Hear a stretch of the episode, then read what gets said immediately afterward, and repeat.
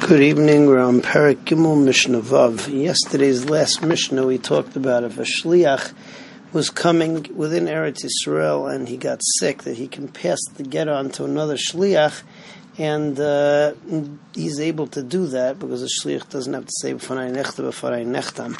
What happens though if he's uh, coming from Medina Sayyam, or he's going from one Medina to another Medina? In Medina Sayyam he has to say B'fanei nechtam, B'fanei nechtam.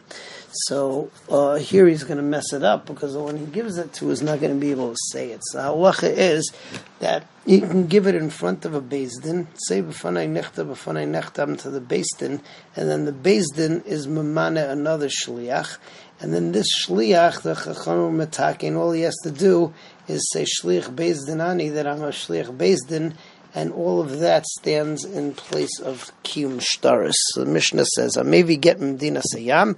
Somebody who brings a get from Medina Sayyam, a cholei gets sick, I say beisdin, he makes a beisdin, or m'shalchai, and then beisdin sends another shliach. Va'omer lifneihem, and this person says in front of in front of the beisdin, the one who got sick says b'fanei nechtam, b'fanei nechtam. Ve'ein shliach achron tzarich she'er b'fanei nechtam, b'fanei nechtam. The second shliach does not have to say b'fanei nechtam, b'fanei nechtam.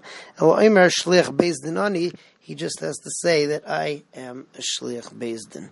Uh, Mishnah Zayin talks about, uh, again, more on Chezkas Chai, which we were talking about previous Mishnayos.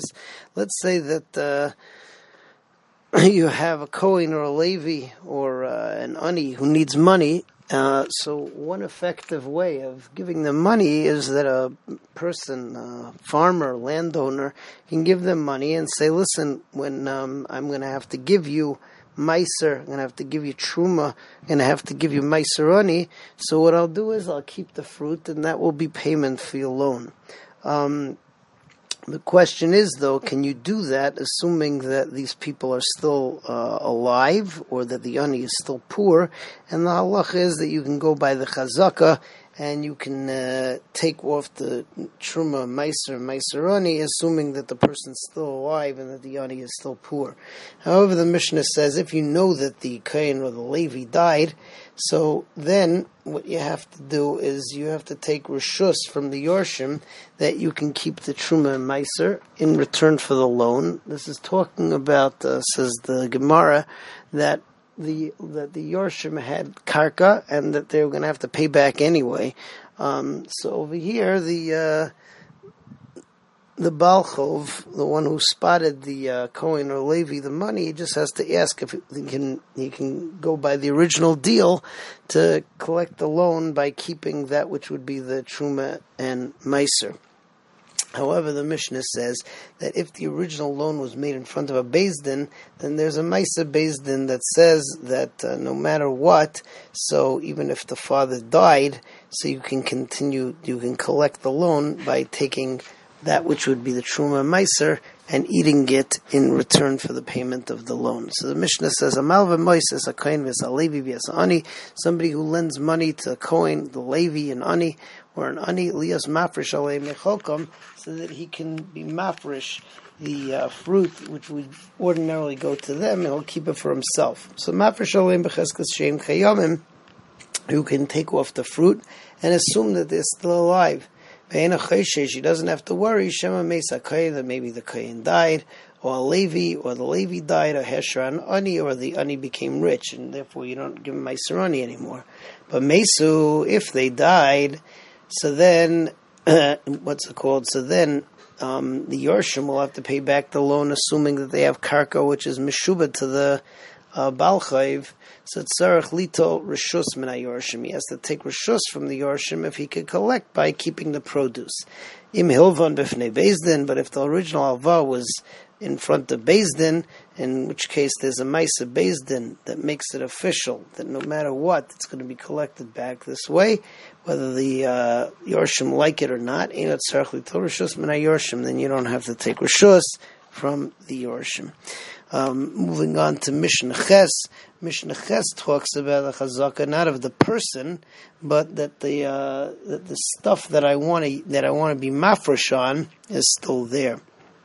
So let's say that a person um, leaves a bunch of fruit, which is tevel, and the intention is is that I'm going to be um, mafresh, uh, trumas u'Maasros, mimakom acher. He's in a different place.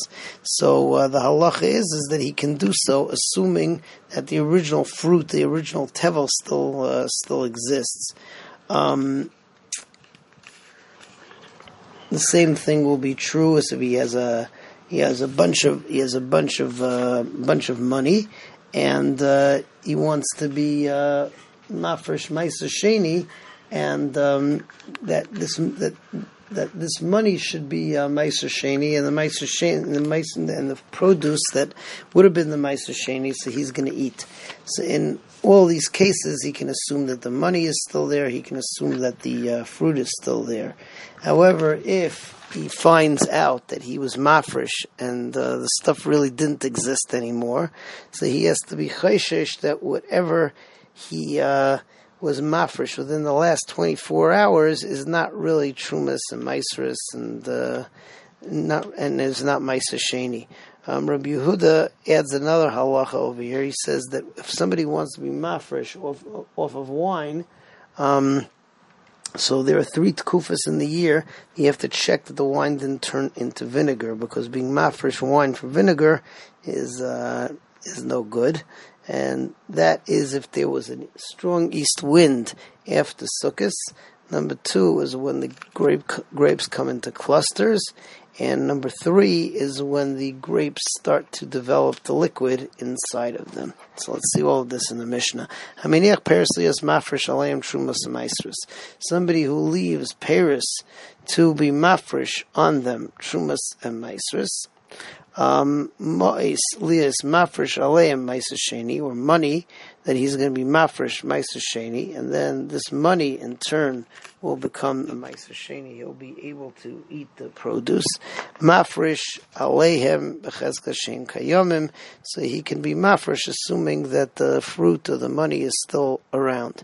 Im avdu, but if he finds out that they were lost, then he has to worry that within the next twenty-four hours, within the last twenty-four hours, whatever he was mafresh didn't work. Divrei Rabbi Elazar ben Shmuel. Rabbi Yehuda, Rabbi Yehuda says, there are three times a year that when you want to be mafresh off of wine, you have to check that it's still wine, didn't turn into vinegar. Bekadim shel maitzei chag, when there's a strong easterly wind, after Sukkos, ubaitzas madar, and when the flowers fall off of the grapes and they settle into clusters, and at the